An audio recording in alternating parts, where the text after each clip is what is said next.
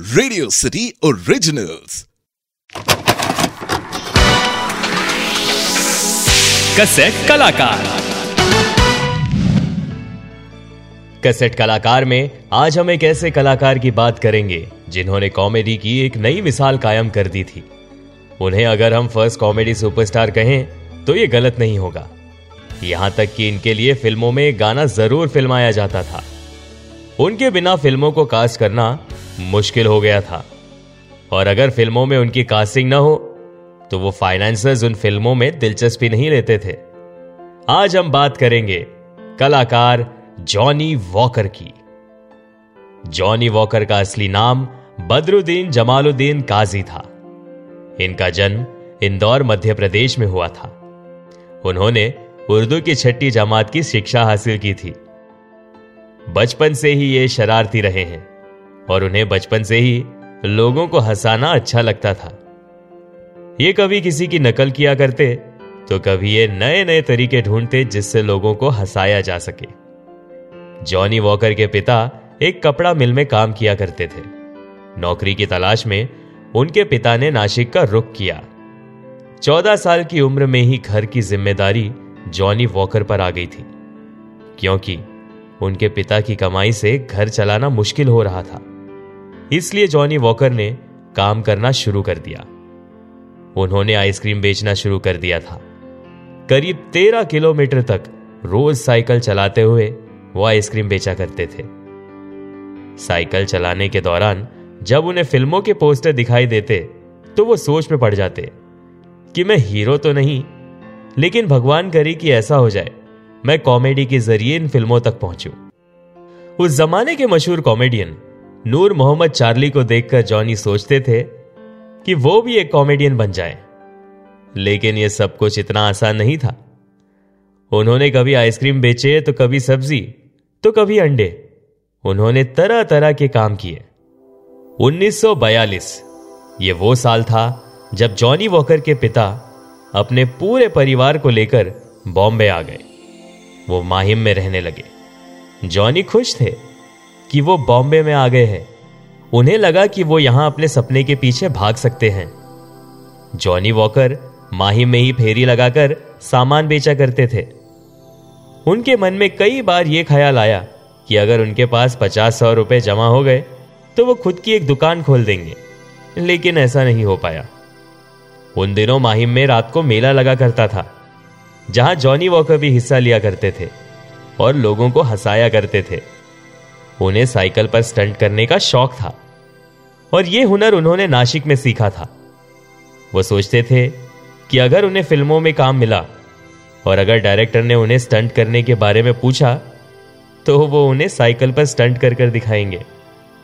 Johnny के पिता ने एक पहचान वाले पुलिस से जॉनी की नौकरी की सिफारिश लगाई। काम था Bombay Electric Supply and Transport, BEST में कंडक्टर का। लेकिन जब जॉनी वॉकर को पता चला कि इस नौकरी के लिए मेडिकल चेकअप होगा और आई टेस्टिंग भी होगी तो वो इस बात से चिंतित रहने लगे। दरअसल, बचपन में जब उन्हें आँख में परेशानी होती थी तो डॉक्टर उनकी आँखों में आई ड्रॉप्स डाला करते थे। एक दिन डॉक्टर के एब्सेंस में कंपाउंडर ने जॉनी की आँखों में कोई और आई ड्रॉप्स डाल दिए।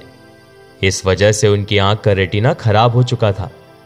जॉनी वॉकर को एक तरकीब सूझी। उन्होंने पता लगाया कि आई टेस्ट कहाँ और कैसे होता है। उन्होंने आई टेस्टिंग बोर्ड के पास जाकर वो सारे अक्षर याद कर लिए, जिसे आई टेस्टिंग के दौरान पूछा जाता है। और इस तरह से उन्होंने वो टेस्ट क्लियर किया और उन्हें कंडक्टर की जॉब मिल गई। कहते हैं कि उनकी सैलरी छब्बीस रुपए महीना हुआ करती थी और बतौर कंडक्टर भी जॉनी पैसेंजर्स को हंसाया करते थे। उनकी मुलाकात उस जमाने के फ़ेमस विलन एन अंसारी से हुई। वो उन्हें अपने साथ स्टूडियो ले गए और जॉनी वहाँ भी लोगों को एंटरटेन किया करते थे। उनका स्टूडियो में आना जाना शुरू हो गया था। फ़ेमस एक्टर्स की नज़र भी उन पर जाती। वो सब उनकी बातें सुनकर हँसते तो थे, लेकिन किसी ने भी उनकी प्रतिभा पर गौर नहीं किया। जॉनी वॉकर के लिए पूरी दुनिया ही एक इंस्टीट्यूशन थी, जिसे देखकर वो हर कैरेक्टर्स को स्टडी करते और फिर उसकी नकल करते ऐसे फ़िल्मों में आने के प्रयास ने उन्हें एक फ़िल्म में क्राउड का रोल निभाने का मौका मिला, जिसके लिए उन्हें पाँच रुपए मिले थे। ऐसे ही कई फ़िल्मों में जॉनी वॉकर ने क्राउड की भूमिका निभाई। फिर आई फ़िल्म आखिरी पैमाना। ये वो फ़िल्म थी जिसमें उन्हें एक छोटा सा किरदार निभाने को मिला था और इसके लिए उन्हें अस्सी रुपए प्रति महीने मिले थे। लेकिन फिर भी उन्हें वो मौका नहीं मिल रहा था, जो उन्हें एक नई पहचान देती। हलचल फ़िल्म के दौरान, बलराज साहनी की नज़र क्राउड में आए बदरुद्दीन पर गई। लंच टाइम में दिलीप कुमार, के आसिफ और अन्य कलाकार बदरुद्दीन को बुलाते और बदरुद्दीन उन्हें खूब हंसाया करते। बलराज साहनी, बदरुद्दीन, यानी जॉनी वॉकर के इस काबिलियत से बहुत इंप्रेस हुए। एक दिन बलराज साहनी बहुत डिप्रेस थे। दरअसल उन दिनों कम्युनिस्ट पार्टी के विरोध के दौरान वो जेल गए थे। उनके साथ जो कुछ हुआ, उससे वो परेशान थे। इसलिए मन बहलाने के लिए उन्होंने बदरुद्दीन को बुला लिया। बलराज साहनी ने बदरुद्दीन से पूछा, कि ये लोग उसे कितना पैसा देते हैं? इस पर बदरुद्दीन ने जवाब दिया कि उसे दिन के पाँच रुपए मिलते हैं, जिसमें से एक रुपए क्राउड कोऑर्डिनेटर काट लेता है। ये सुनते ही बलराज साहनी को गुस्सा आ गया। और उन्होंने कहा कि तुम्हें शर्म आनी चाहिए, जो तुम ऐसे बेवकूफों सा व्यवहार करते हो और ऐसे मुफ़्त में काम करते हो। इस पर बदरुद्दीन ने जवाब देते हुए कहा कि वो बड़े लोग हैं और वो उन्हें नाराज़ नहीं कर सकता। इस पर बलराज साहनी ने भी कहा कि ये सब बकवास है और वो उनके लिए काम ढूंढेंगे, जिसके की वो हकदार है। और साथ ही बलराज साहनी ने बदरुद्दीन को अपने टैलेंट की कद्र करने के लिए कहा कुछ वक्त बीता इसके बाद, जब भी बलराज साहनी का माहिम से गुजरना होता तो बदरुद्दीन उन्हें उनके किए गई बात की याद दिलाते, जिस पर बलराज साहनी कहते कि उन्हें उनकी बात अच्छी तरह से याद है और बहुत जल्द वो बदरुद्दीन के लिए कुछ करेंगे। ये वो दिन था, जब देवानंद नवकेतन के बैनर तले अपनी दूसरी फ़िल्म, बाजी बनाने जा रहे थे, जिसका स्क्रीन प्ले बलराज साहनी लिख रहे थे। इस फ़िल्म में बलराज साहनी ने एक रोल बदरुद्दीन के लिए भी लिखा। फिर बलराज सोच में पड़ गए। रोल लिख तो दिया है, लेकिन अब देवानंद और गुरुदत्त को यह किरदार बदरुद्दीन को देने के लिए कैसे मनाया जाए? फिर उन्होंने एक तरकीब लगाई। देवानंद, गुरुदत्त, बलराज साहनी और चेतन आनंद एक कैबिन में बैठकर स्क्रिप्ट डिस्कस कर रहे थे। इसी बीच कैबिन के बाहर से हल्ला गुल्ला होने लगा। पता चला कि कोई शराबी ऑफ़िस में घुस आया है। वो शराबी जब कैबिन में घुस आया तो लोग उसकी हरकतों को देखकर हंसने लगे। गुरुदत्त ने गुस्से में कहा, कि इस शराबी को यहाँ से बाहर निकाल दो।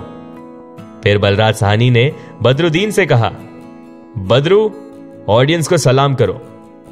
Within a fraction of second Badruddin normally behave करने लगे। ये देखकर आसपास के लोग चौंक गए।